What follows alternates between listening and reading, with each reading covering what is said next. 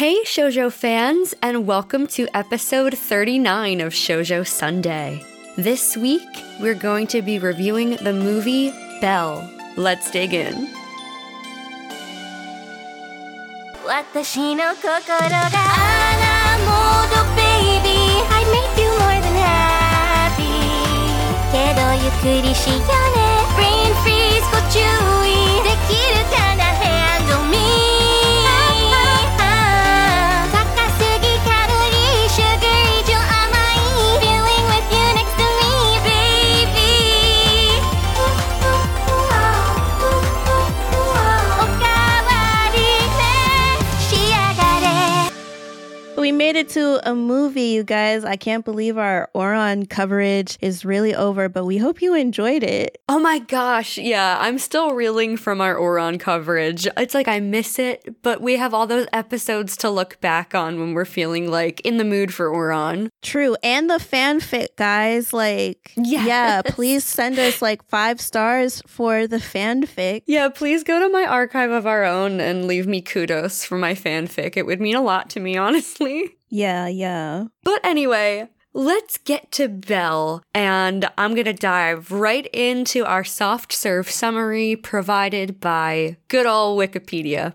17 year old Suzu Naito lives in the rural Kochi prefecture of Japan with a lost passion for singing and writing songs. When Suzu was young, she witnessed her mother rescue a child from a flooding river at the cost of her own life, causing her to resent her mother for abandoning her for a stranger's child and eventually grow distant from her father. She remains in contact with a group of older choir teachers who were her mother's friends. She is alienated from most of her classmates, with the exception of her childhood friend and self appointed protector, Shinobu Hisatake, on whom she has a crush. Popular girl Ruka Watanabe, sportsman classmate Shinjiro Kamishin Chikami, and her genius best friend Hiroka Hiro Betsuyaku. Urged by Hiro, Suzu signs into the popular virtual world U and is appointed a beautiful avatar with freckles through the AI engine's biometric analysis, whom she names Belle, the English translation of her own name. Upon logging into U, she finds herself capable of singing again. With the assistance of Hiro, who has appointed herself Belle's manager and producer, Belle almost immediately becomes a bestseller on U's music charts, and people start to refer to her as Belle, meaning beautiful in French.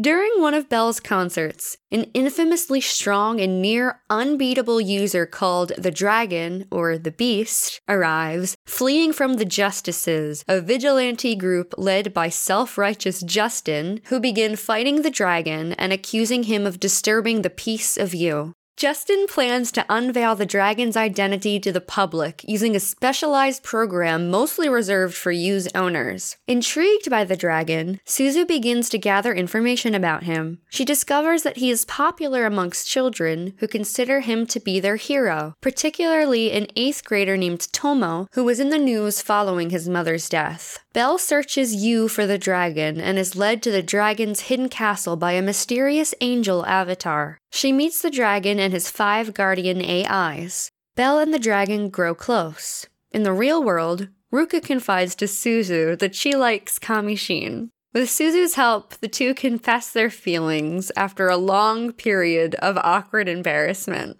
In U, Justin captures and interrogates Belle, threatening to unveil her identity to the world if she refuses to cooperate. The dragon's AIs rescue Belle, but their intervention allows Justin and his group to locate the dragon's castle and set it on fire, destroying it. The dragon flees before Belle can find him and flee with him. Suzu and Hiro work to find out the dragon's real identity before Justin can warn him. They find a live video feed of Tomo singing a song only Belle and the dragon know and realize that Tomo is the angel avatar and his older brother Kei is the dragon. Kei and Tomo are being physically and mentally abused by their father. Kei's anger and protectiveness over Tomo is what gives the dragon his unbeatable strength in U. Suzu contacts Kei to try and help, but Kei does not believe that she is Belle, and generally distrusts everyone offering to help, since no help has ever arrived. Shinobu, Ruka, Kamishin, and the choir teachers reveal their knowledge of Belle's true identity and urge Suzu to sing to gain Kei's trust. Suzu unveils herself to the world of U and sings.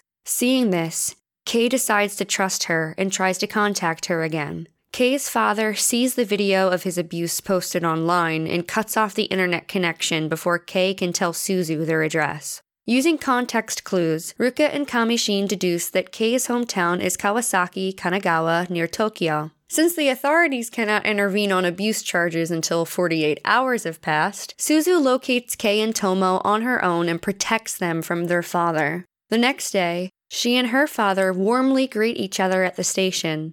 Shinobu praises Suzu for her bravery and decides she no longer needs his protection, feeling free to pursue the friendship he has always wanted with her. Finally understanding her mother's selfless actions, Suzu comes to terms with her mother's death and is ready to open up to life. And that is our soft serve summary for Belle, brought to us by Wikipedia. Ooh, good job, Giana. Oh, thank you. Thanks so much. like I said that uh, reading summaries on Wikipedia is like reading on hard mode.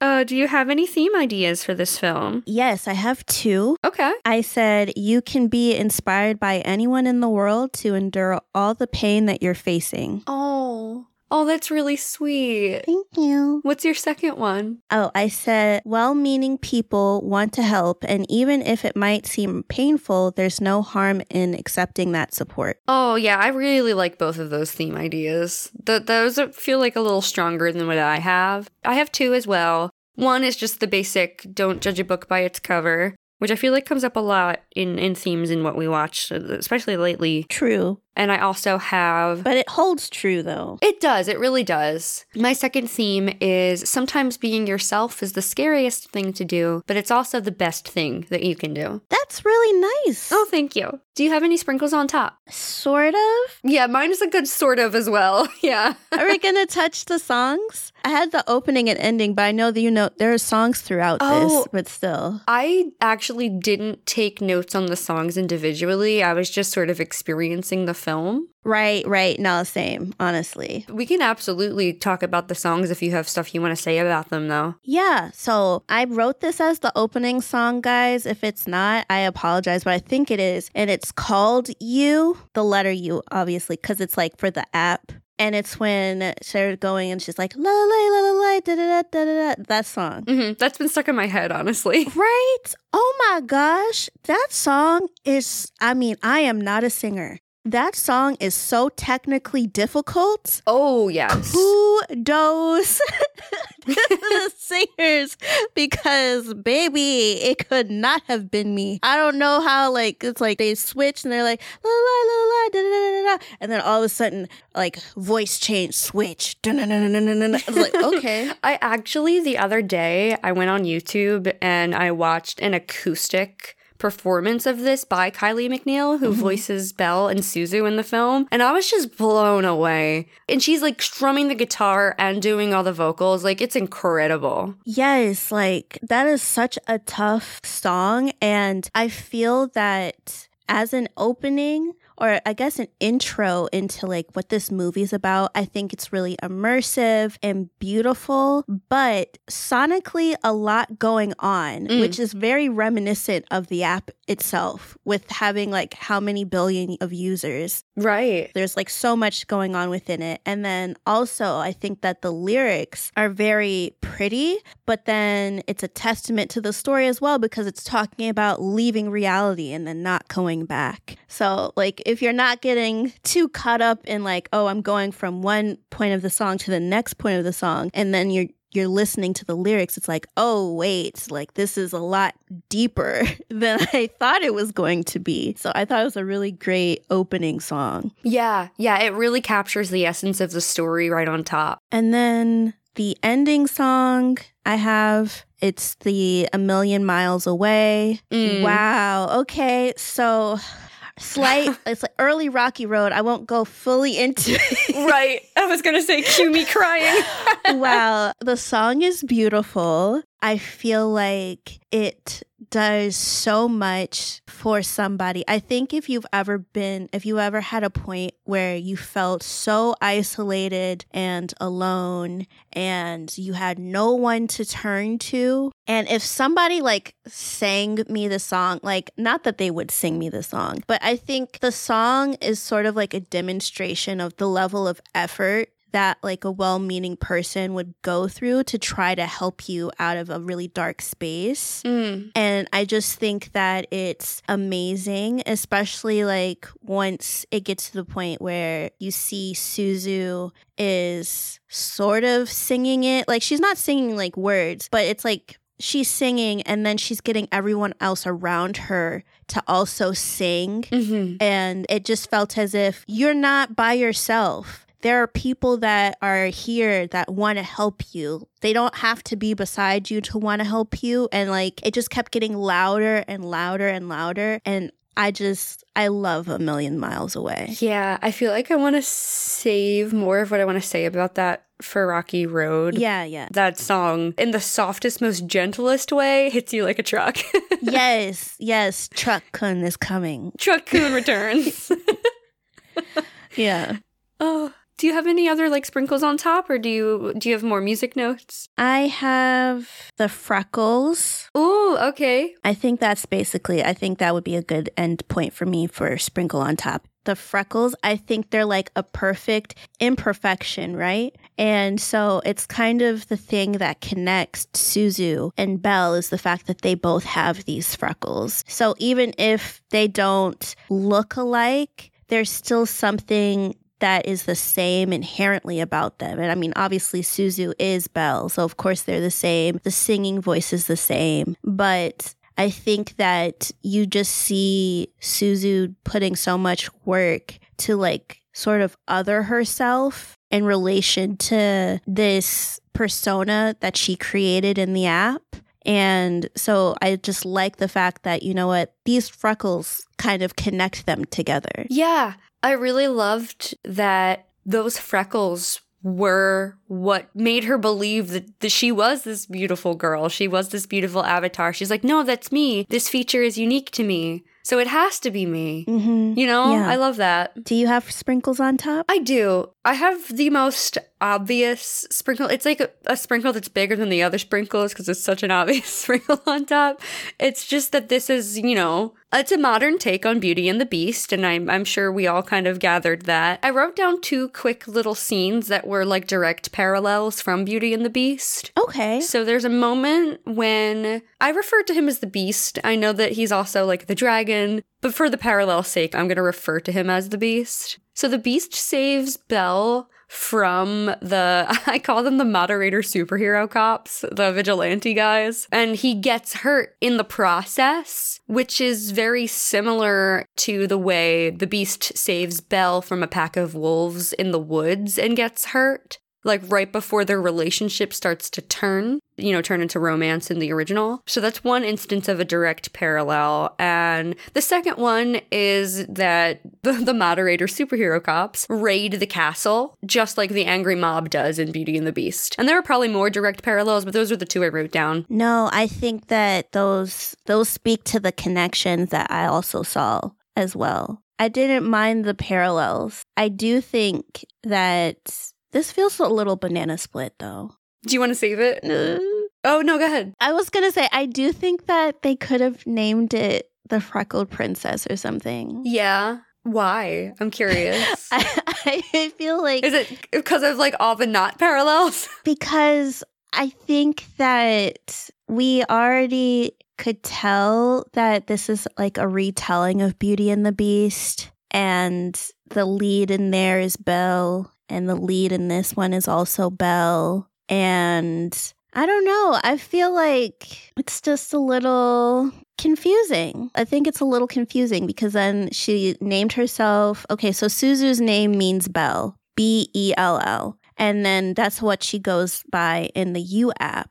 And then people start calling her Belle, B E L L E, like Belle, the character in Beauty and the Beast. And then we have the different parallels of Beauty and the Beast, which is fine. It's supposed to be re- a retelling, but I feel as if, like, I don't think that it was, I don't think that this was called Belle in the Japanese version. I think the Japanese version, it was called The Dragon and the Freckled Princess. Oh, oh, I love that. Which is so pretty. And so I'm just kind of like, I would have liked The Dragon and the Freckled Princess or even just The Freckled Princess. I think that the extra, like, we're also going to call this movie Belle. It's like you're hammering it home too much. Like, like I get it. Yeah, you know, I think I would have liked that title better. It's just, it's more, it's more intriguing to me. Yeah, it makes me want to know more. Like the freckled princess, what about the freckled princess? Yeah, yeah. Do you want to get into Floats Your Boat? Yeah. Alrighty. So, I feel like I say this a lot up top with stuff that we watch, but the animation, the backgrounds, and the use of color throughout the film are just breathtaking. Really, really good visually. It's so beautiful. And I also like the sort of dichotomy between the real world and then the world of U, in that there's so much to see and interact with and be exposed to when you're like within the U app. But then when you're seeing Suzu's home life, it's really idyllic and she's surrounded by nature. And there isn't a sense that she has to rush to do anything. And so I just like the juxtaposition of it. Like, okay, online, this is what life is, but in real life, it's much calmer. Yeah, they really did separate the worlds very well visually and like with the mood and everything. It feels very hustle and bustle in U compared to her real life. Yeah, I think I would have that. That would just make me, I don't know, because I have social anxiety. And so when I am in crowds, I do feel anxious. I need to have a fidget spinner with me, or like, I don't know what I'm emotionally support squeezing, but I'm squeezing something to like get through the crowd. But like, there's so many people online. It's just interesting for me to see how Suzu interacts with it because Suzu also has like anxiety, but here she is able to like be this well loved singer online and surrounded by people. But when she's by actual people, like she can't handle it. I actually I relate to that.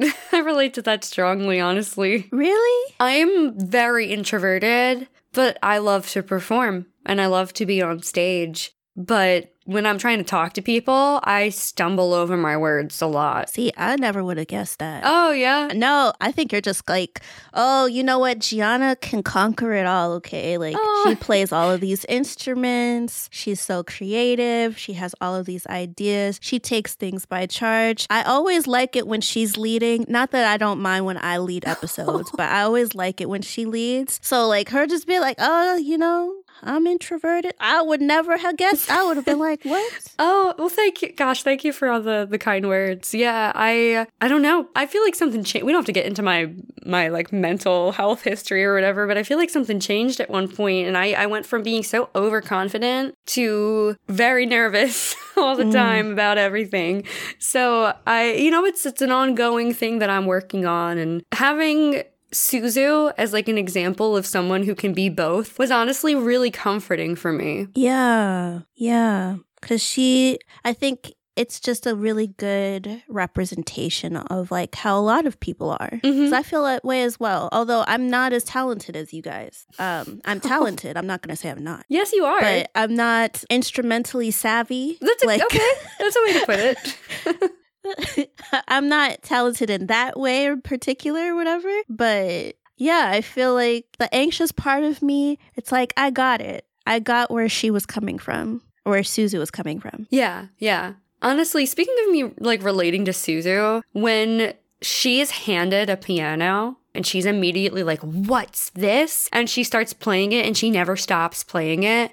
Oh my god, it was like watching my childhood play out. Like my parents got me this little yellow Fisher Price keyboard when I was 3 and the rest is history. I was like, "Wow, this is so cool. What can I do with this? This makes this sound. I can try this. I can listen to this thing by ear and kind of mimic it." And it's just like she was doing the same thing. It was so cool to just watch that on screen. her parents were just really supportive as well and just like not trying to make her stop, you know? Mhm. It's like, oh, like if this is something that she really likes, let's encourage this. Mhm. Let's help her get to where she wants to be. So that was just really beautiful to see. Yeah, yeah, it really was. What are some of your likes? I think something that I liked, and this is introducing another character that's in the film, is Shinobu. Mm. So, Shinobu is Suzu's childhood friend, and you kind of see him throughout the film a little bit more towards the end, where he was kind of there to see how Suzu was before her mom passed away, and then also how Suzu is currently. And so, something that I liked about him is the fact that he was paying attention to her.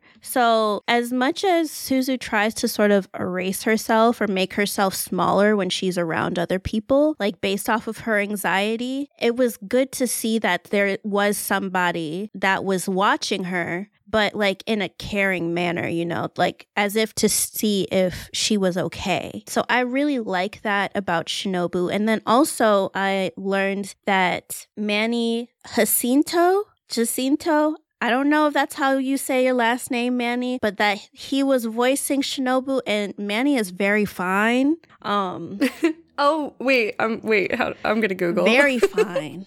Very beautiful, very fine. oh, yes. Very fine. Yes, very fine. And I just want to say like you you are perfect to voice this role as the potential love interest person, I guess. But whatever, you're just fine. So yes, thank you for being part of this film. it's, like, it's like this has been a floats your boat. Thank you. Yeah.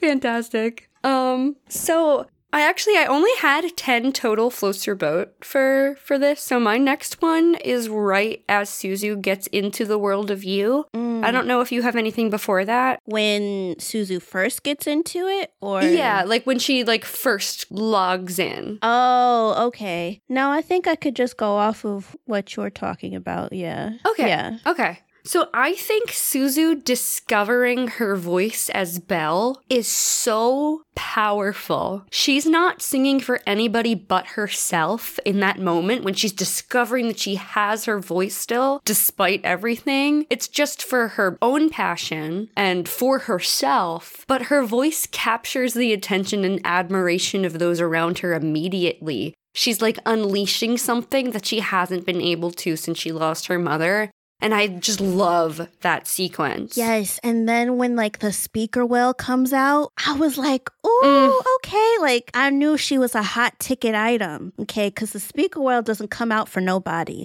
no, no. now, we don't really see the speaker well come out for anybody else, but that's besides the point. I think it just highlights just how beautiful Suzu's voice is. And so having her, you're right, having her rediscover herself, her sound, um, it was really be- like just brilliant to see that. It was, it was. Again, my thing I think jumps a little bit. I have a moment between Hiro and Suzu. So I don't know if you want to go next. I think I was just going to talk about the overall depiction of the internet. Oh, great. Yeah, that'd be a good place to go. Yeah. So I really enjoyed how Hosoda, the director, how he depicted the internet in Belle. I think that he did a really good job in showing how overwhelming it can be for somebody to go viral, Mm. especially like when you are just a regular person. And so it's just you start off and you're just like everyone else, but then online you're like bigger than life somehow. I thought it was just spot on the way that they showed that. Along with how you could see negative comments and positive comments. Mm-hmm. So I really appreciated the fact that when you would see people talking about what was going on with the film, I guess like slight exposition or whatever, you would hear different voices anytime you would see these comments pop up and it would look sort of like text messages. But you would see all of the negative comments of like, oh, I don't really like this. The singing's not that great. Da da da da. And then you would see the positive comments of how beautiful it was and how they wanted to listen more to Belle and things like that. And so I just thought that overall it was a really nice experience to behold. Yeah, I totally agree. Especially being able to see the positive and negative comments. I felt like it was so accurate to how the internet works. Yes, and how quick it is too. Mm, mm-hmm. Like that reminded me like sort of of tweets as well. Like I mean, I think you sort of takes off of a bunch of different social media platforms, but it's like I don't know, like Twitter, Tumblr, um uh Twitch, I guess. Yeah, Yeah. there were so many instances of like different platforms sort of being touched on within the film. But yeah, I think that overall they did a really good job like depicting the internet and how it sort of is now. Yeah, absolutely, for sure. So there is a moment between Hiro and Suzu that I appreciated. The two of them are eating together, and Hiro makes a comment about how if her mom ever found out she had a crush on their physics teacher, which that could this could this probably could be in Banana Split just for that sentence. For real. Uh, she said her mother would quote foam at the mouth and die at that. And then she immediately realizes that she said something that she shouldn't have and kindly apologizes to Suzu. And I just appreciated seeing that that Hiro was able to recognize that she said something she shouldn't have and just immediately try to make it right. Yeah, and you, you know what else I like about their friendship is just the fact that, you know, Suzu being Belle and how it wasn't just her doing it all on her own. It was a joint project between her and Hiro. Yeah. So she didn't have to like struggle with all of that on her own and making these different decisions and stuff. Um, she had someone to commiserate with. Yeah, it's really good that she had somebody to lean on, especially with how socially anxious she is. It's nice that she had someone to kind of help her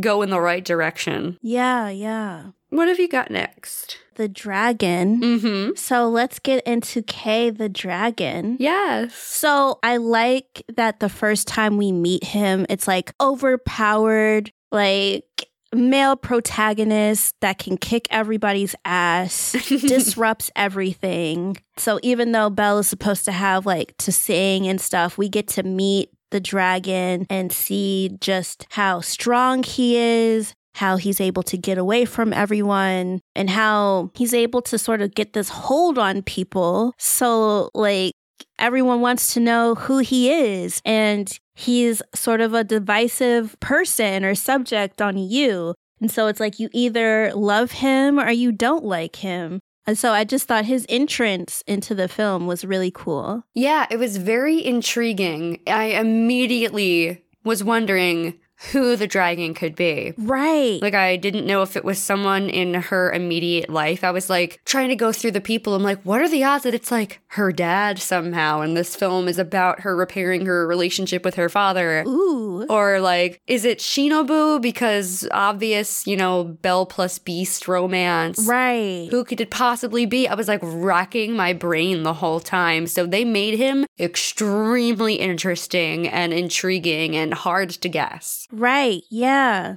i mean even at one point i was just like is it ruka or kamishin Oh my god, wait. Ruka as the Beast would have been so interesting. Because they make such a big deal about how beautiful she is at the beginning. If she was the Beast, like my mind's blowing right now. right right you know uh somebody should hire me i don't know i'll be trying I think they should. Somebody hire Chika right now. right hire me our email is in our show notes yes.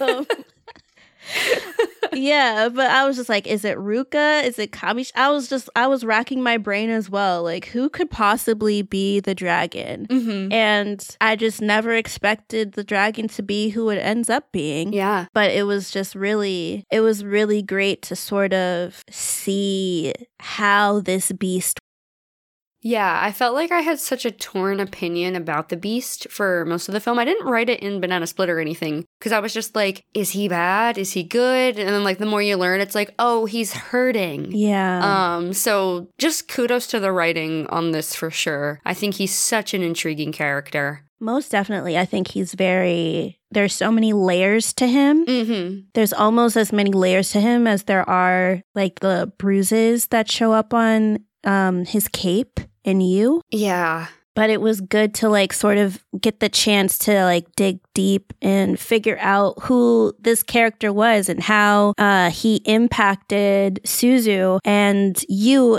as a whole. Mm-hmm. Mm-hmm.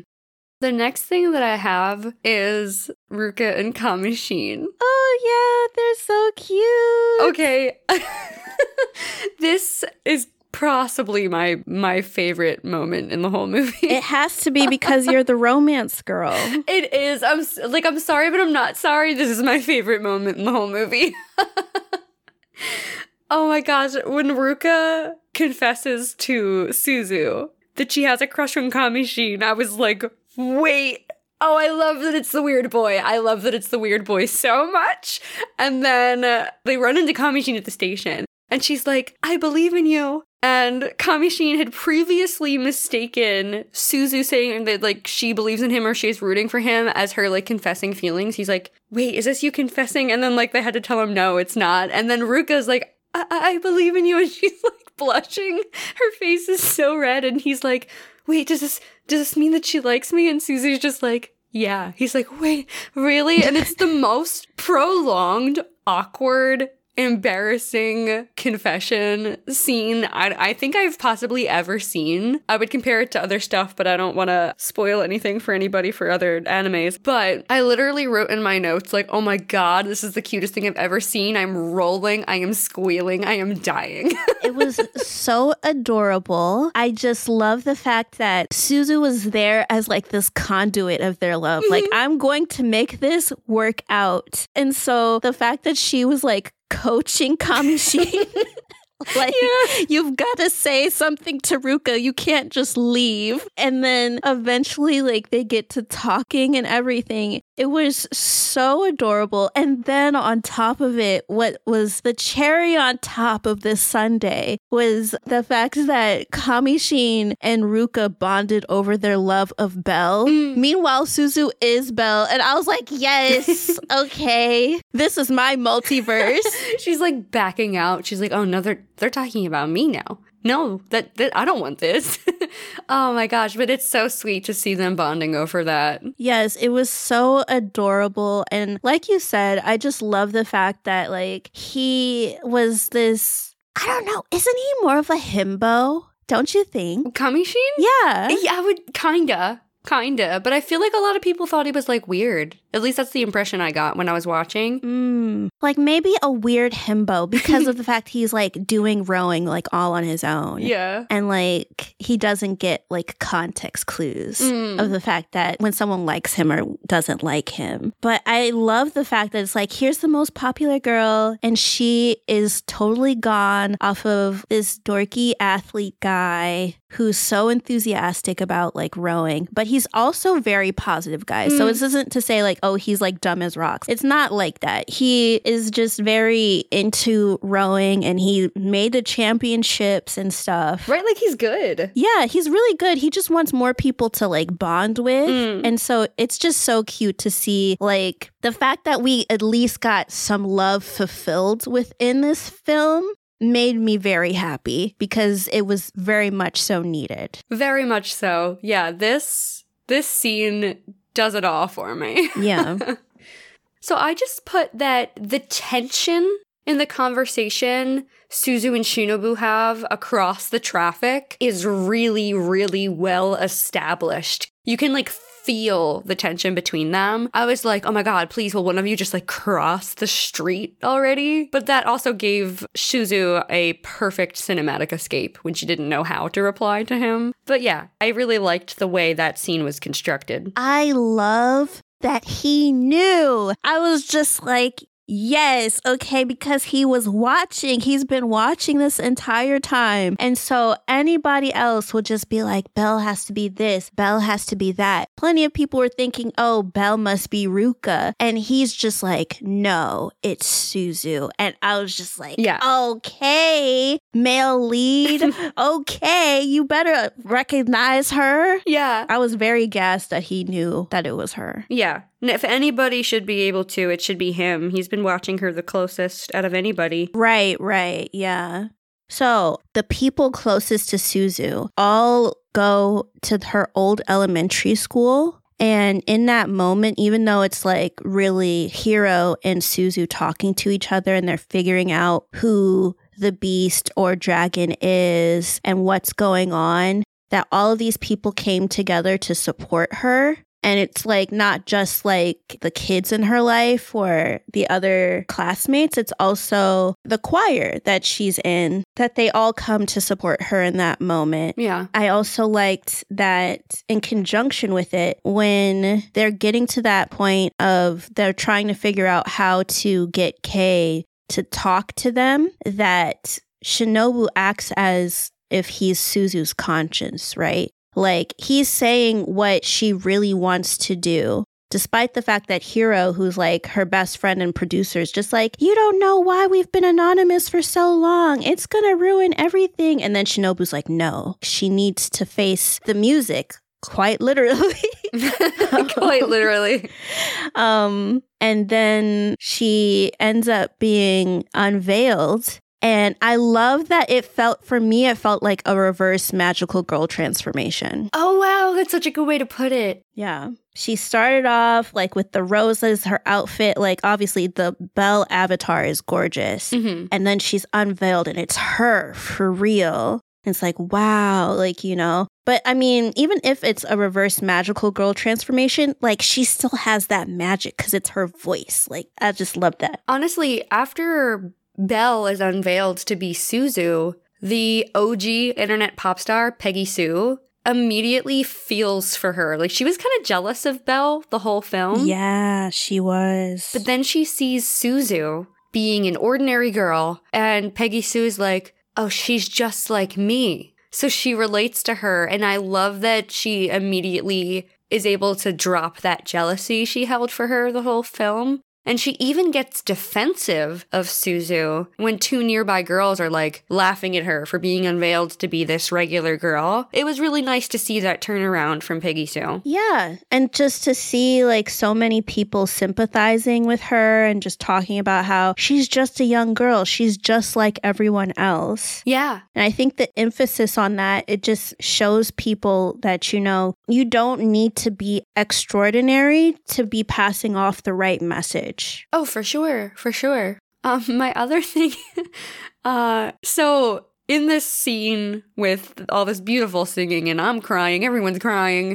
Justin is losing all of his sponsorships. Yes. And that brings me so much joy. I'm like cackling as all of his sponsorships are dropping him all at once. I felt so vindicated. Right? Honestly, I was just like, you are going way too hard. like, way, way too hard with this. What do you do in real life? You know? right. There, there's always that one moderator who goes too far. Yeah. And so for me, I was just, I liked seeing him lose his sponsorships because ultimately you're unveiling a young girl. Mhm. Like you're literally attacking a minor. Mhm. And for what? You need to protect you from what? What are you protecting you from? It wasn't as if the dragon was a terrorist or a murderer or any of those things. He just didn't like that he didn't have control. So I'm glad that we got to see that. Oh, definitely. So when Suzu is singing A Million Miles Away, she has this light come out of her.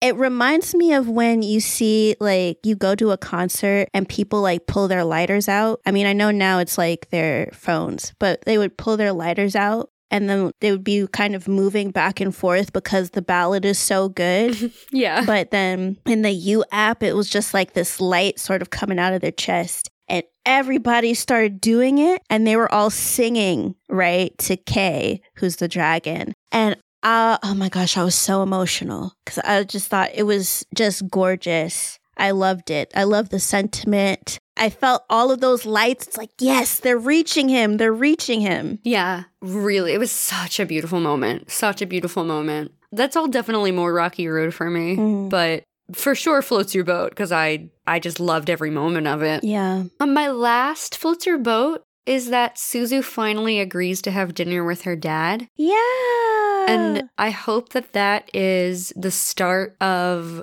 a new relationship between the two of them where they can be there for one another. Yeah. I think that the dad, well, you know what? That's a different segment, but I'm glad that that they reconciled. Mhm. I think it's really important, especially if you lose a parent. Uh, I think just depending on the relationship, y'all. Like if you're no contact, you're no contact. But I'm saying like if you do have a good relationship or it's at least an okay relationship with your parents and then you lose one of them, it's really good to be able to lean on the other one because you're both feeling that same level of grief. Yeah, absolutely. Um, do you have any more floats your boat or do you want to head into banana split? Banana split. Okay. Do you want to kick it off? Sure. So, speaking of her dad, Great segue. I wanted to. speaking of Suzu's dad, um, why couldn't he do more to entice Suzu to eat? right. I was kind of confused about that whole thing. I, I don't, let me see. I, I put it somewhere. Yeah, I actually put it in I Scream, You Scream, but I'll say it now. I was just kind of confused about their relationship. I didn't know if she resented him somehow for what happened with her mom. Yeah. Even though he didn't have any control over that. It sounded like he was really trying to be there for her, but she just kept pushing him away, and I wasn't really clear on why. I also wasn't clear on why he was allowing it. Yes, exactly. That too. Because that's that that's your kid.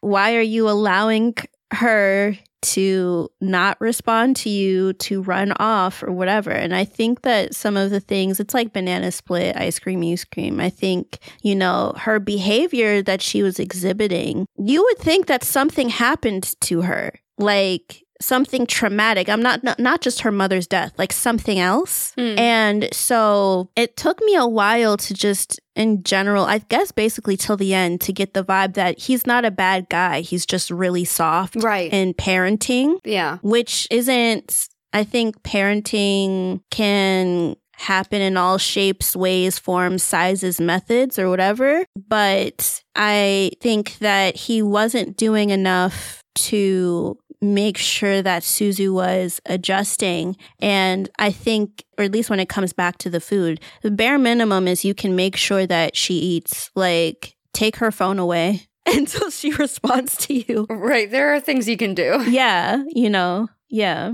Okay, I have a really, really funny banana split, and I think I'm I'm gonna probably cut this, but I just want to say this to you at least. Okay. I couldn't help but think that maybe they could have gone with a different character design because I don't. Are you aware of who Belle Delphine is? Oh my god, yeah. Isn't that the girl that like was like farting in jars? No, she was the one selling Gamer Girl bathwater. Okay. She wears a pink wig and she does like heavy blush and sometimes freckles and stuff. And I'm like, Yeah. Oh, oh god. the character design the, and the name, I just, I had some notes. Maybe we could have done something different. right. Oh my gosh. Yeah. I wonder if the character designer, because it wasn't the director, I wonder if the character designer is a Belle Delphine fan. Oh no. okay. yeah. oh my god. Um Yeah. but a a more film oriented banana split for me would be uh, there was a lot that confused me in the timeline and world building of this film. Mm. So I'm just gonna start with I felt like, for me personally, maybe on a second watch, it would register differently. There was a montage of Belle going viral in U. Mhm. And I felt like this came off as more of an info dump the next day, or however many days had passed, because I thought only a day had passed. But when she's talking with Hiro, they're making it sound like this growth has been going on for a while. And Suzu's saying that people are making cool arrangements and remixes of her songs, plural. So there, there are multiple songs, like it's an hmm. ongoing thing. I just got so confused about the timeline. I just had no idea how much time had passed since she first sang in U. There was nothing to really say concretely, oh, a few days have passed, oh, a week has passed, oh, a month has passed, and this is how popular she is. It was just like, she sings in U, there's this weird montage and then they're talking about it and I have no context. Right. I feel like in the montage, they tried to show off seasons. Oh. I might be wrong. I have to go back and look. okay. I think they tried to show off different seasons, like fall, winter, da da da. Yeah. Interesting. Okay. Yeah. Yeah, then that's me for missing it. no, I don't know if it's just you. I think that like um they show her going viral and then I think that there could have been I guess we could say this in Banana Split. I think that there could have been more structure to the film hmm and how certain scenes were handled um how certain storylines were finished or not Yeah. Yeah. and so I know that, like, you know, the main point, they were trying to get to the fact that Belle is this viral sensation. She's so big, she's so important. And then here's the dragon to show, like, how they're opposites, you know, and get to that point of the story. I think there could have been more time with that. It just didn't happen. But I think we could have gotten a little bit more structure on on that. But yeah, like I said, you know, I think there are even other points of the film where it's like, and I had questions. So you see that Suzu is trying to sing and she's singing by herself, and then she ends up throwing up on herself. That was slight ice cream, you scream, because girl, it got in your hair. Oh. Yeah. So she like to the point of vomiting, she couldn't sing. And then she gets into the app and then she can sing. And so one of my questions was just like, okay, well, you can't be silent. if you're singing in U, you have to be singing. So does her dad hear her singing? Oh. Wow. Okay. Yeah. I think they had shown her at one point with like a microphone under her blanket, which like that that's not gonna block anything, and or not much at least. I mean, it just is that a weighted blanket? Because otherwise, it's not gonna do much. Right, you're just muffling the noise, you're ruining the noise if you're going to be under a weighted blanket. But still, even if you're under a blanket, you're saying you're doing high notes. There's no way that your dad doesn't know that you're singing. Yeah. So why isn't that a conversation and stuff? Or if you're doing it, like, is she just going to the old elementary school and singing? You know, and then not to say that, you know, grief, it happens for everyone and it all doesn't look the same. I just don't know why it progressed into such intense social anxiety. Hmm. Not to say that she can't have social anxiety, but it's like she seemed fearful of the people around her that even knew her. I think it's one thing if you're online and there's these people saying hateful comments and stuff about you. But then it's a different thing where it's like, okay, you've went to school with some of these people. Like why are you this afraid of interacting with them? Like they aren't going to do or say anything to you. I don't know. I don't know if her social anxiety is supposed to be linked to the death of her mother. I don't know Mm. if that's clear. Yeah, that could have been clearer. Is it like is it linked to it? Right. Yeah, there's there's some stuff that could have been clearer in this film. right, right. Yeah. Honestly, speaking of things that could be clearer, I would love to learn more about the U app. I think it's really interesting, but I don't really know what happens in it. You kind of just see Belle performing and people traveling en masse, like just going around. What do you, is it just like a virtual world? Do y'all just hang out? Are there quests? Are there games? Are like what? Is it meta? Like, yeah. Is this what meta's supposed to be? is this VR chat? Like, like what's happening? I don't know what it is. I I don't have an answer, but I would love more information. yeah, I also wanted to know like why isn't there a clear delineation between minors and adults in this app? Mm, because I mean, based off of the way Justin was acting and trying to be this authoritative like figure, he's clearly coming off as an adult and he's losing sponsorships because he is threatening literal children. So, shouldn't there be something in the app that just indicates this is a minor? You should know you're talking to a minor. And then, I mean, I guess they couldn't do that because he couldn't have that level of sympathy for the dragon. But yeah, so I wondered about that. I think in general, her best friend's a banana split too. yeah, Hiro's kind of a lot. Yeah. And I feel like I'm being generous because I could I could put her some so it's like I could put you I could put you somewhere else, but I think she's a bit of a banana split because, you know, she's more of a Debbie Downer. Yeah, it's like she's fiercely supportive of Suzu, which is great because, you know, I feel like Suzu needs a lot of support to feel Mhm. comfortable. Yeah. And she's tech savvy, and that's cool. But she's also like kind of brash and pessimistic. So, yeah. yeah.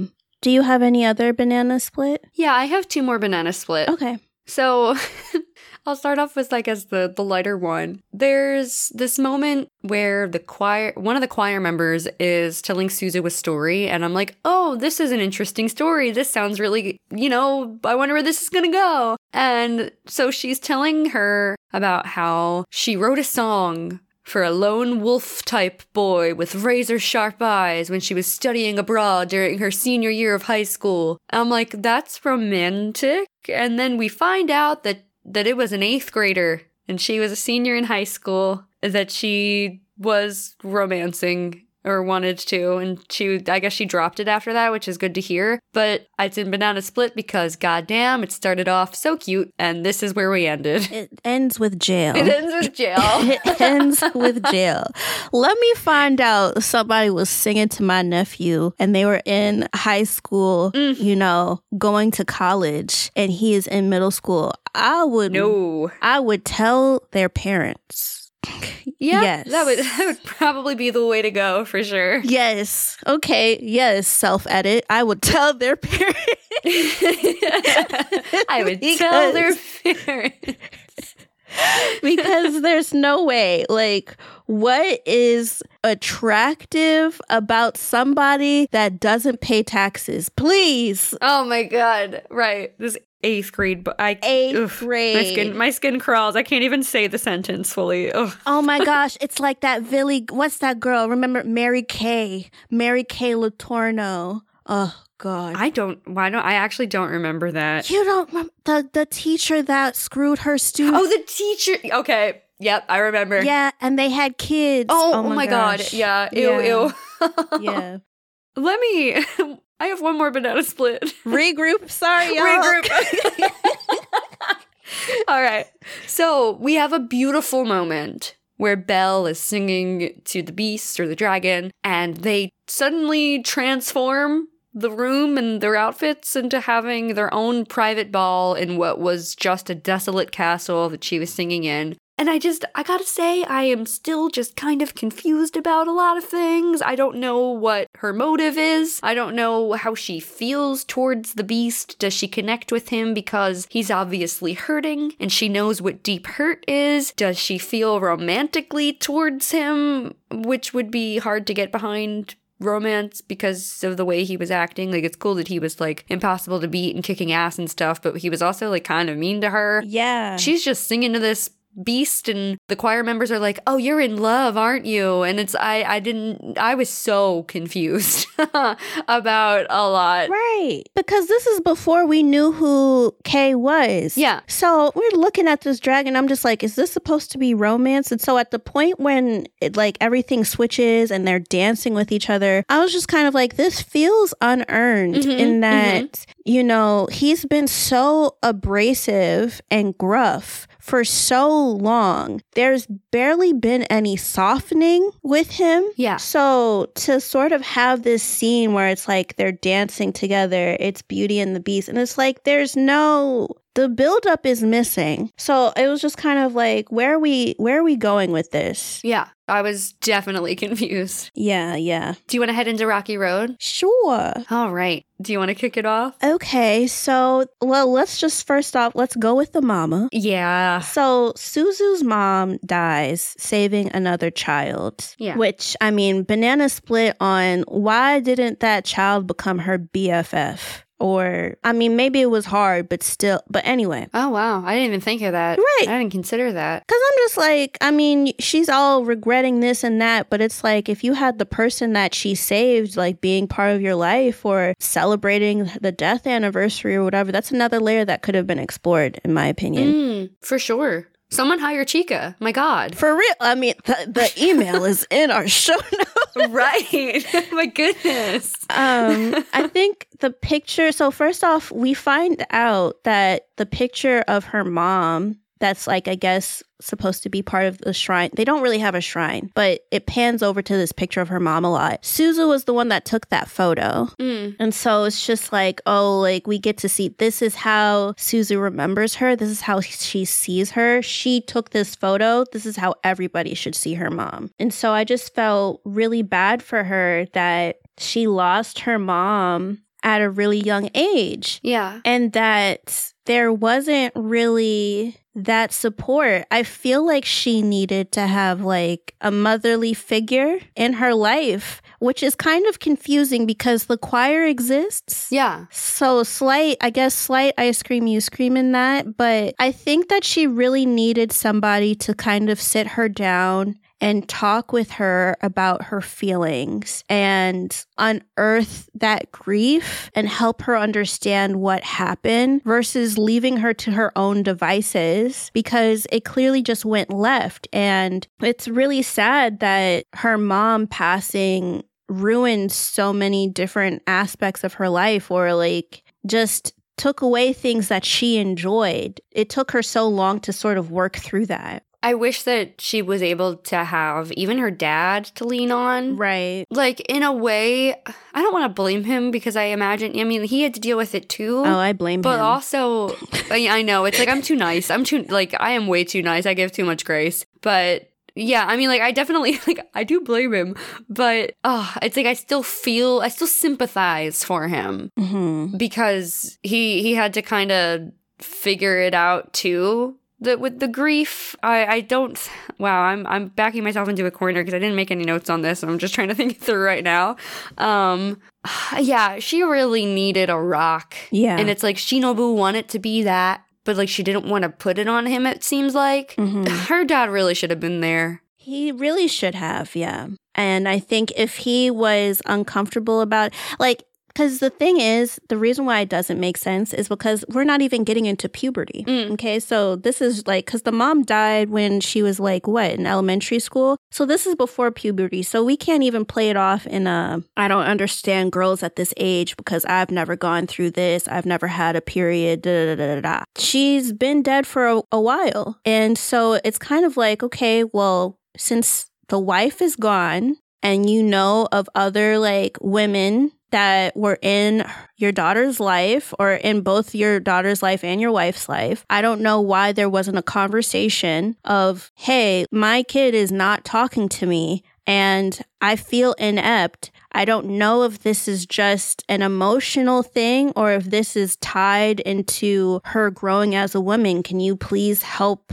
Like, can you help us work through this? And this is just going to a woman in his life. This isn't him going to a grief counselor, which he should have done. Absolutely, especially with her being so young. Yeah. Like all I think about is how like your brain is so far from being fully developed and you know to have that kind of trauma, that's rough. You really need help with that. Yeah, yeah. Oh, something else I wrote. So one of the choir women said that she doesn't know what happiness is at her age. Yeah, that's what I have too. Cause Suzu just asks the choir members, you know, how can I be happy? And none of them have an answer. I think I was actually crying Yeah. during that scene because that is just so heartbreaking. You have lived a whole life, decades of life, and you don't know how to be happy. Not one of the, what, five of you? You can't tell this young girl what happiness is? That's so sad. Right, or at least lie. Just say it gets better. Plenty of people lie and say that and don't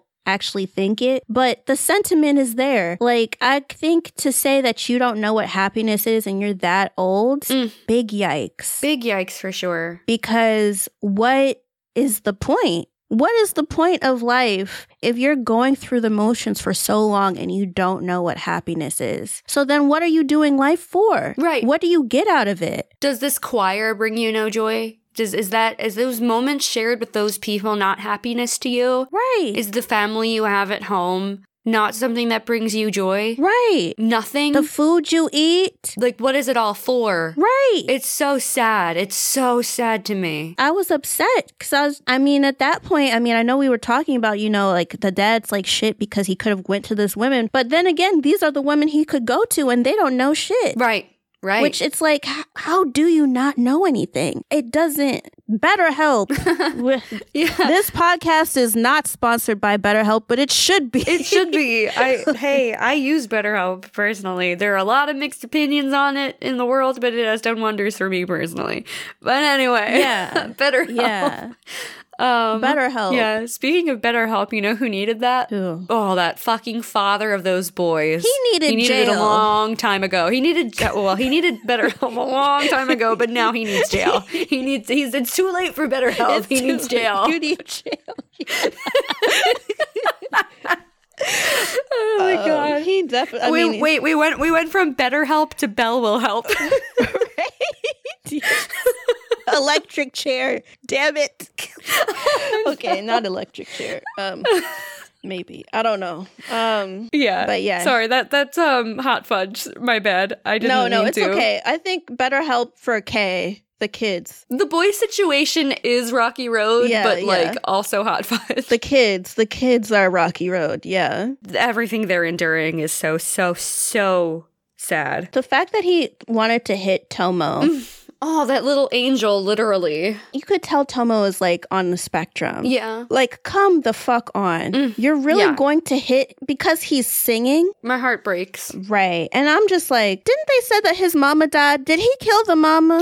Oh my god, I didn't consider that. I didn't consider that. But yeah, they the reason why Suzu was even aware of who they were was because she was like watching something on her phone and a clip popped up of the dad and his arms are around the boys who both are they're looking away from the dad and they're looking miserable. And he's like yeah you know their mom passed away a few years ago but we've got each other. That's all that we need or something. Or he said like the boys are happy and that's all that matters. And they're clearly not happy Right. in the video clip. Oh my god i didn't consider that. I'm just like, did he kill her or did she voluntarily go because of how he was acting? Because I just, oh gosh. Both are very plausible in like the most unsettling way. Right, right. I felt so bad, you know, and the fact that Kei had to like go and save his brother, and that's when we we find out finally what those bruises on his back were, because it just looked like abstract art to me. So I was just like, Yeah. oh, this is cute, and then you find out why, and I'm like, oh my gosh, Mm. that is so sad. Those are just all of his like I guess inward bruises because it's like his biometric analysis Yeah, or something. yeah. you know. Mm. And so I think Rocky Road is that he's so strong because of all of the pain that he's enduring. Yeah. So that's why his avatar is that strong. Yeah. And like Tomo, despite it all, is still so pure. Yeah. And his avatar is an angel. oh. Ugh. Bless Tomo. I love him. Yeah, bless him. Oh my god. I just have one more Rocky Road. What about you? Yeah, me too. When Suzu unveils herself in front of everyone on U for the first time, and she was terrified to do it and be herself, and she did it anyway, despite what everybody would think. And then everybody is singing along with Suzu. She was able to communicate the depth of what she was feeling. And it's like the pain she went through losing her mother, and also like how much she wants to reach Kei and like understand his pain and help him. She's like communicating this to millions of people through her voice. And they help her carry this this melody and all of this emotion because they're crying too it's like the message reaches them even if they don't know explicitly what it is like that's one thing that's so beautiful about music is that you don't always need to be told exactly what it is but the feeling will still hit you in your own way. Yeah. they're carrying this music for her when she was like too sad to continue and they helped her find the strength to go on and i'm just like wiping my eyes watching. Oh my gosh. Yeah, all of their lights were out, Mhm. and it was just a really beautiful moment that everybody just came together and wanted to support Suzu. And in supporting Suzu, they were supporting like Kei and making Kei feel as if, oh, maybe people do actually care about me and my situation and they actually do want to help. They're not just saying it. Yeah. Yeah. Yeah. My last rocky road is Suzu finding them and then Tomo hugging her. Yeah. Oh, I don't know why I didn't put this in Rocky Road too. I think I was just so in it when I was watching it, but absolutely. Oh my god, the way Tomo runs to her.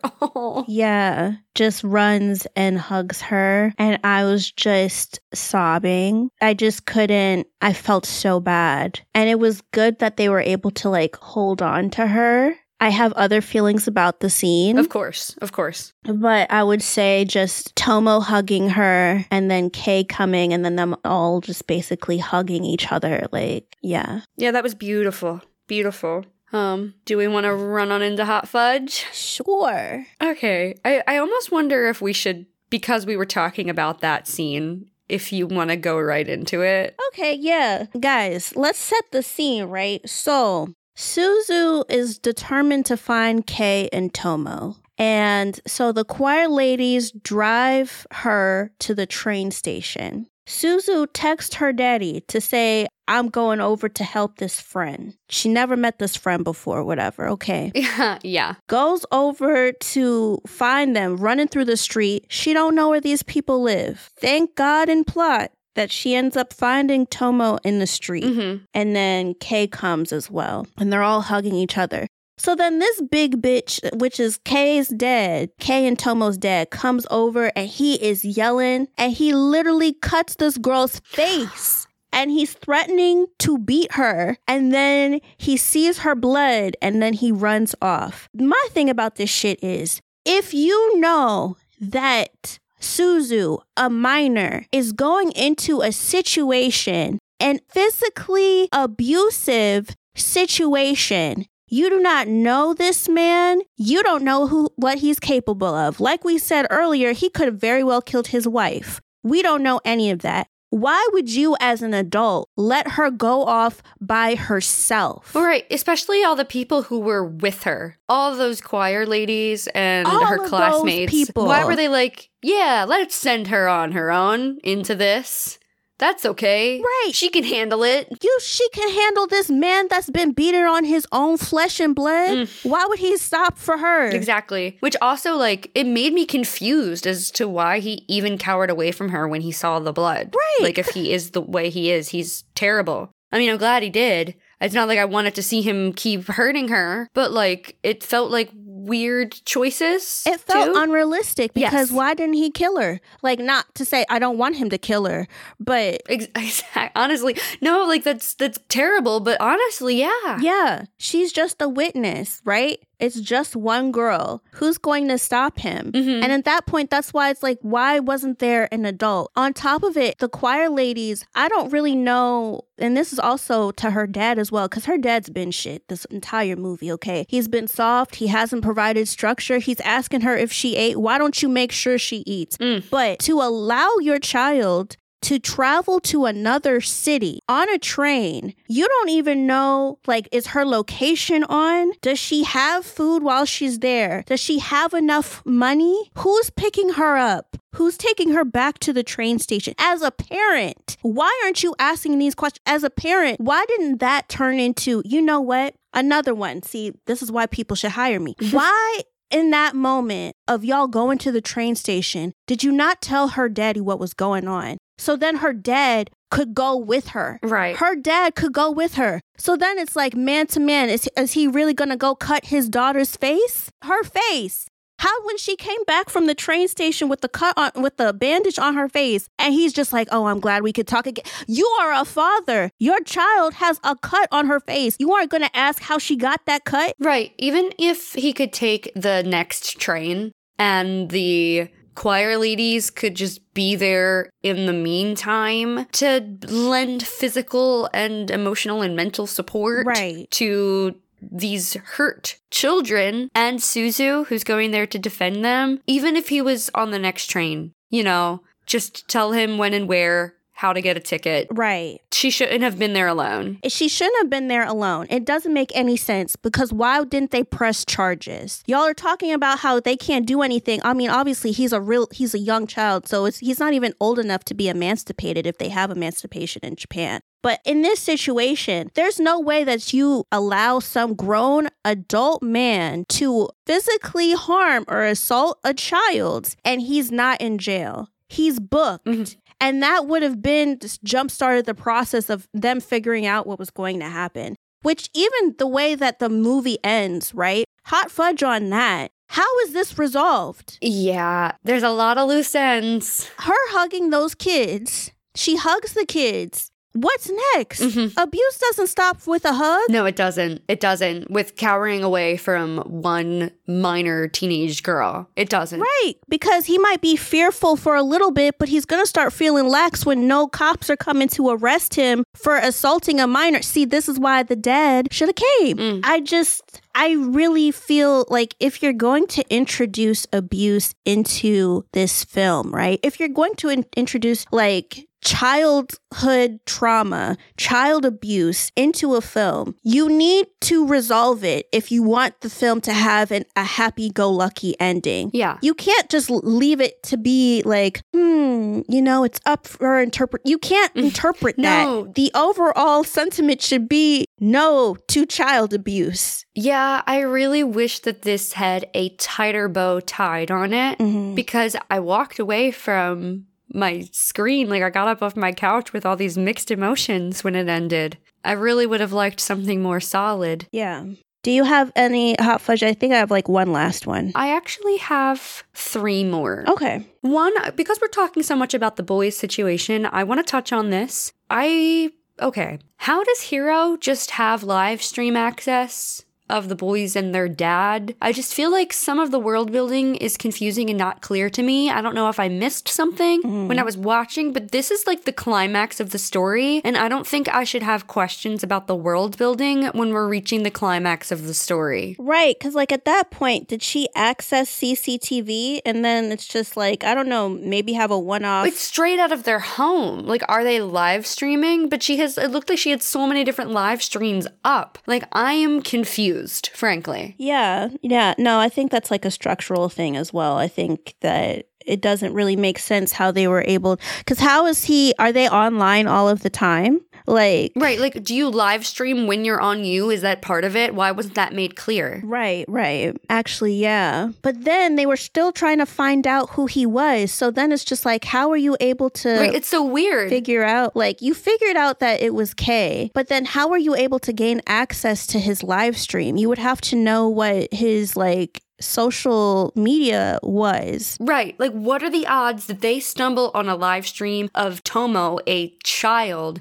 singing that song? Yeah. I don't, I just feel like something wasn't communicated as to how that was possible and so easily. Yeah. They could have cleaned that up. Yeah, yeah. So, one of my other hot fudges, which is like a hot take, not necessarily like rage. There are things that happen so quickly in little bursts in this movie uh, that I just I find it difficult to follow at times, which is kind of like what I was just talking about. But there's this part where there's a rumor about Suzu and Shinobu dating because he took her hand very briefly in the hallway. Yeah. It's brought up way later in the film than when it actually happens. But like everyone's super mad about it. And then there's this weird RPG sequence about Hiro and Suzu putting an end to the rumors. But it just feels like it's from out of nowhere because it happens so much later than them talking in the hallway in the movie. And I just don't see its purpose. I feel like it was a throwaway, you know, because it doesn't really like the RPG part, it wasn't even connected to U. No, it wasn't. It made no sense. And so it was just kind of like,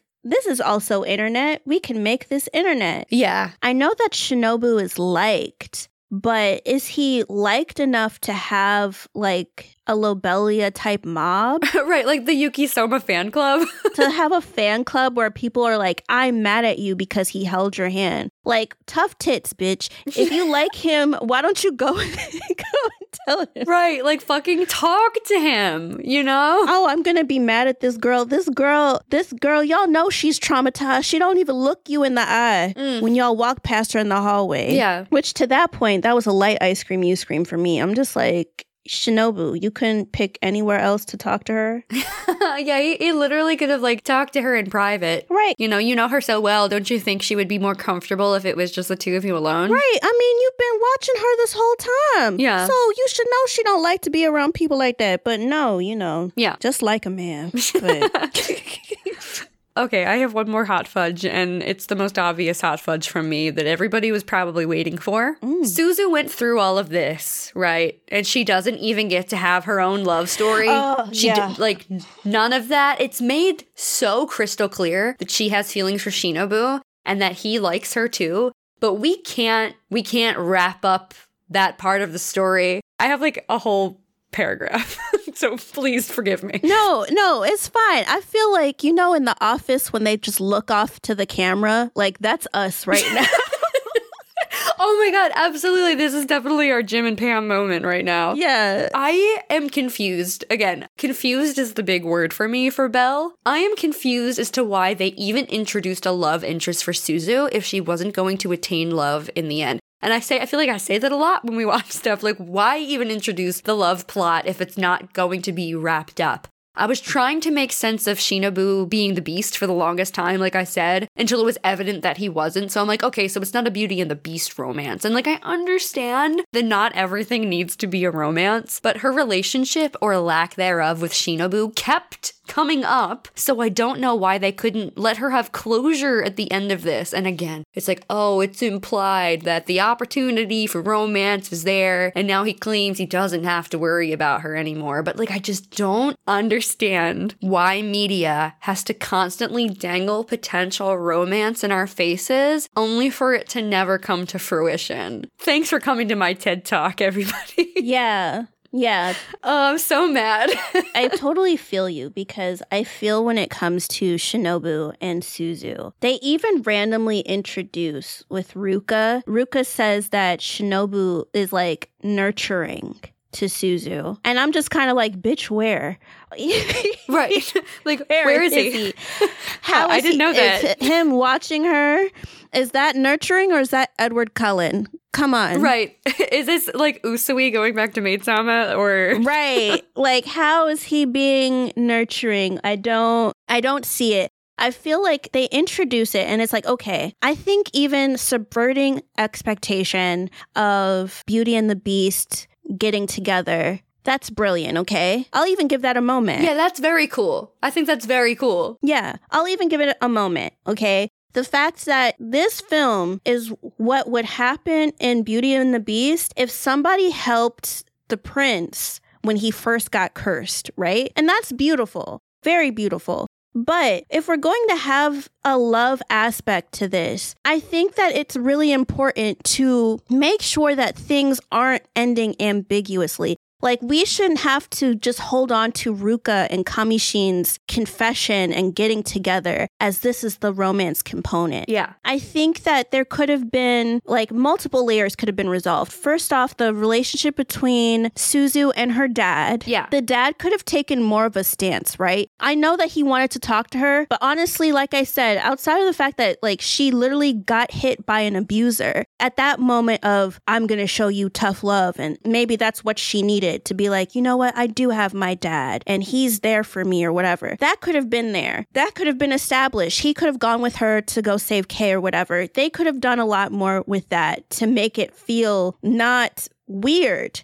I just kept waiting for the other shoe to drop with the dad. Like he must have done something abhorrent, terrible, just crazy for her to be so standoffish. And it's just that she doesn't know how to handle her grief and his grief at the same time. Mm. Then when it comes to Shinobu, okay, we established that he's watching her. Right. Why? Why why are you watching her? Like you had one conversation when they were like 6 years old and then you were watching her. But then how is that you watching how does that help her? I thought they were childhood friends. Yeah. Yeah. So it's not so much that I think he had one conversation with her. I think based on, okay, I don't know if it's just me writing the story in my head or based on context clues from the film. I thought it was that he loved her, so he was looking out for her from afar because he felt like he couldn't pursue that kind of relationship with her while she was still so deep in grief and he wanted to give her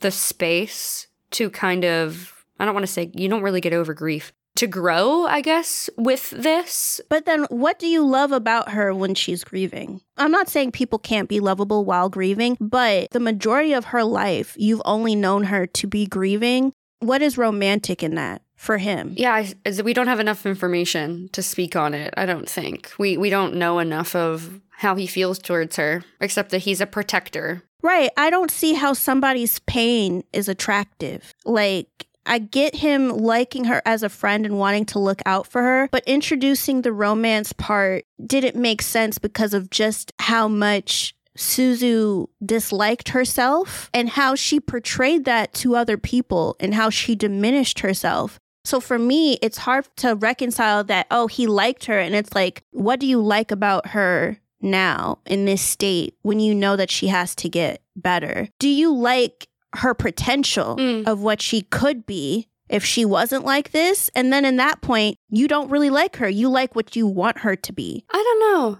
And I always kind of go for, I guess, as positive a spin as I can. Yeah. I think that because he knew her before too, and I know that they were children at this time, I don't know if it was. I don't even want to say that he loved her in spite of her grief or despite of her grief. Mm. I think that he just continued to love her and wanted to support her through it. Right. I think that's the best way I can put it. No, it makes sense. It makes sense. I just don't know how that's romantic love, but I get where you're coming from and that he knew how she was before and he loved her through it all. I just don't know where I guess the switch is supposed to happen at the end of the movie where it's like, oh, I don't have to worry about you anymore. And so I guess at that point, it's like they could sort of pursue it. But I think that since she's able to take this courage to sing and to travel to this other town to save this child, then the most easiest thing you can do next is just to confess to this guy that's been,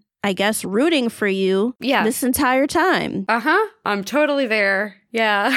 Um, do you have any more hot fudge or do you want to move into ice cream you scream? I think I'm good. I think ice cream, you scream, yeah. Okay. I actually have an ice cream you scream that's really relevant to what we're talking about. Okay. So Suzu is denying herself of her feelings of Shinobu Hmm. to make she assumes Ruka and the other girls happy. And I just feel like she deserves to follow her heart just as much as they do. And it would be up to Shinobu who he chooses. And I feel like it's pretty clear that he would choose her. Yeah. I mean, the way that it is, it's like I know that this is supposed to reflect the turbulent life of an adolescent. Mm. You know, the highs, the lows, the I'm going to vomit in my hair, the I'm singing this, you know, taking on other people's problems. I fully get that. I think when it comes to her denying herself, that's also the downside of her being on U so much is that she puts so much credence in what all these other people are saying when at the end of the day that's just noise. Yeah. You know. Yeah. Like they don't know Shinobu like you know Shinobu. And if they liked Shinobu, then they would have confessed. Mhm. So hurting somebody's feelings who hasn't confessed, does that really matter? Not really. I mean, in my opinion, it doesn't really matter. I don't think it does. if they cared enough, they would have done something about it, and they didn't. Exactly. Um, what's one of your ice cream you screams? Hiro liking the old physics teacher, girl, what the fuck is that? Yeah. like, right. That is concerning. what is going on at home? Why? Right. Why? I I just I'm- yeah, Yikes. big yikes. Yeah, yeah. For sure. Yeah, I think that another like a quick one is just we mentioned it a lot. Grief counseling. Mm. Why didn't the dad take her to grief counseling since she lost her mom at a real young age? I think it would have helped because I mean, I had to sort of reconcile the fact that she was really young when she lost her mom, so a lot of the thoughts she was having they were that self-centered because obviously that was her mom and her mom's no longer here. But I think a counselor would have been really helpful in talking to her about the fact that her mom didn't choose a random child over her. Yeah. Her mom chose to save a life that would have been lost and ended way too early because nobody else was doing anything. And also, actually, slight hot fudge on that. Why the fuck did none of no, there were how many other adults that were all like looking at the child? I was thinking the same thing. Yeah. And I'm just like, where's the fucking parent of the actual child? Like, where were you that somehow your kid got all the way across there? And it's like, you have so many adults and y'all didn't like, um, what is the word? Not monopolize, fraternize. When they, everybody gets together, like that word, when they all get together and do shit, like all of y'all couldn't just come together and be like, okay, like human um chain, somebody's gonna do this and then get over to the other edge, bring the child over, like Yeah, I don't understand why it wasn't a community effort. Everybody's just gonna stand there and go, oh no, that child's stuck over there. We're gonna let this one woman go and try to do this thing that we're all simultaneously afraid to do. That seems like the right move here. Glad it's not me. right. Like, fuck all you. Fuck all Like, of them. They didn't call the police. They didn't call the lifeguard. There should have been a lifeguard if they're like that many people. If you have that many people and all of y'all have those boat things, you think there isn't a fucking lifeguard? There's got to be. Or the Coast Guard or something. Yeah, someone's gotta be there. You have phones. Your daughter was learning how to play the piano on the phone. I don't know why you couldn't just call somebody. Right. Okay, let, let's go do this. Or what is it? Like, is it a Bowie? N- not David. I think it's called a buoy. Bowie. Okay, yeah. I, I like Bowie. they put it on the kid and then they just pull her towards them or something. Yeah, right. yeah. yeah. I just have one more ice cream you scream. It's kind of like a two in one. Okay. I feel like I touched on this a bit in Hot Fudge, so my, my notes are as scattered and confused as the movie made me feel. Um, so, um, I feel like the sleuthing to find Kei's and Tomo's location at the end of the film is accomplished way too fast. Way too conveniently. Like on the same note as my hot fudge. I feel like I was just suspending my disbelief too far sometimes in this film watching this. And the same goes for all of the choir women just knew Suzu was Belle the whole time. Like that's also very convenient. I just felt like it was a little too much for me. Right. It's like at that point, if all of those people can monopolize, not monopolize, I keep trying to use whatever this word is. Got y'all. I'm racking my brain for Please it. tell me the word in the comments.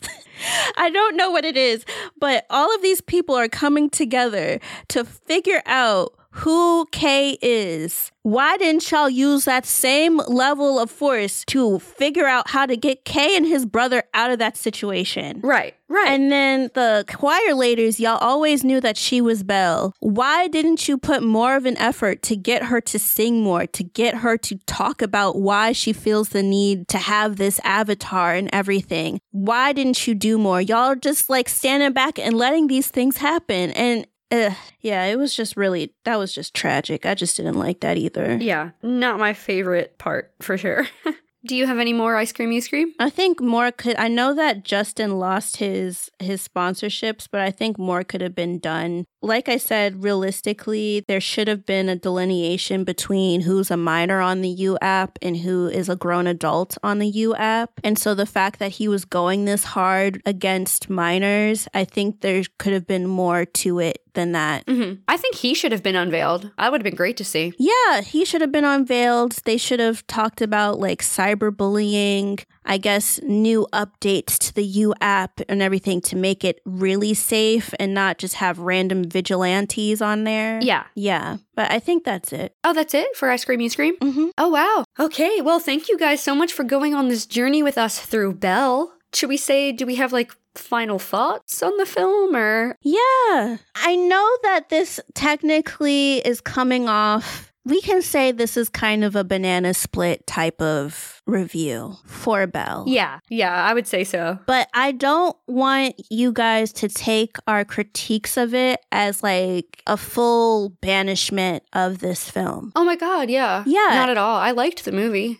It's very beautiful. We watched the dub. Mm-hmm. Kylie was made for this role. Oh, absolutely. She killed it. Perfect for it. The songs were beautiful. I think that the different emotions that were expressed were done fairly well. I just think that there are structural points that we couldn't really get past. That's why this can't be a floats your boat type of review. This is a banana split type of review. Yeah. Bordering ice cream, you scream because of the abuse. But yeah. Right. I liked the movie. I was just confused by a lot of the pacing and narrative choices. Yeah. Like I said, it's a really interesting modern take on Beauty and the Beast, and we have this platonic, even darker spin on it. hmm Going into it, I did think I'd like it more than I ended up liking it, but I certainly didn't dislike it. I'm just left a little confused and slightly disappointed with what my expectations were. But I think the film is a really unique spin on a classic fairy tale, minus the fairy tale ending. Yeah. So, with that, thank you so much for listening to this episode of Shoujo Sundae. And it is time for our patrons shout out. So, for our Sprinkles patrons, we have Peter, PJ, and Akemi. For our whipped cream patron, we have Mark M. And for our hot fudge patrons, we have Mackenzie, Aaron, Mark D, and AJ. Thank you all so much for being our patrons. Thank you. If you guys are enjoying Shoujo Sundae, it would mean the absolute world to us if you could leave us a five star review wherever you are listening to this, especially on Apple Podcasts, where you can write out a few words about what you liked about either our Belle review, our Ouran, our Maid Sama, a silent voice, anything that you listened to that we have reviewed that you've enjoyed. If you want to leave a few words on Apple Podcasts, it would really truly help more Shoujo fans get to us and become part of our community. We have a Discord server. If you would like to join that, it's in the bio of all of our socials, which you can follow us at Shoujo Sundae across all socials. And if you are interested in us as individuals, my name is Giana Luna, and you can follow me at Giana underscore Luna underscore. I have music coming out very soon, so please give me a follow on there. And how about you, Chika? Yeah, if you want to follow me, you can follow Giana at Giana underscore Luna. No, I'm just kidding. But yes, please support her music Oh, when it comes you. out. Like, I'm not playing with you guys. I will be like Chuck Norris in like your TV screen. I don't know, and at your door. Go and support her music. But yes, if you want to follow me, you can follow me at Chika Supreme. That's Chika with a K and not two C's. Thank you so much, Chika. All right. So we will see you guys in two weeks with something very new. Very, very new. I'll leave it at that. Yeah, yeah. All right. Well, we will see you then. Bye.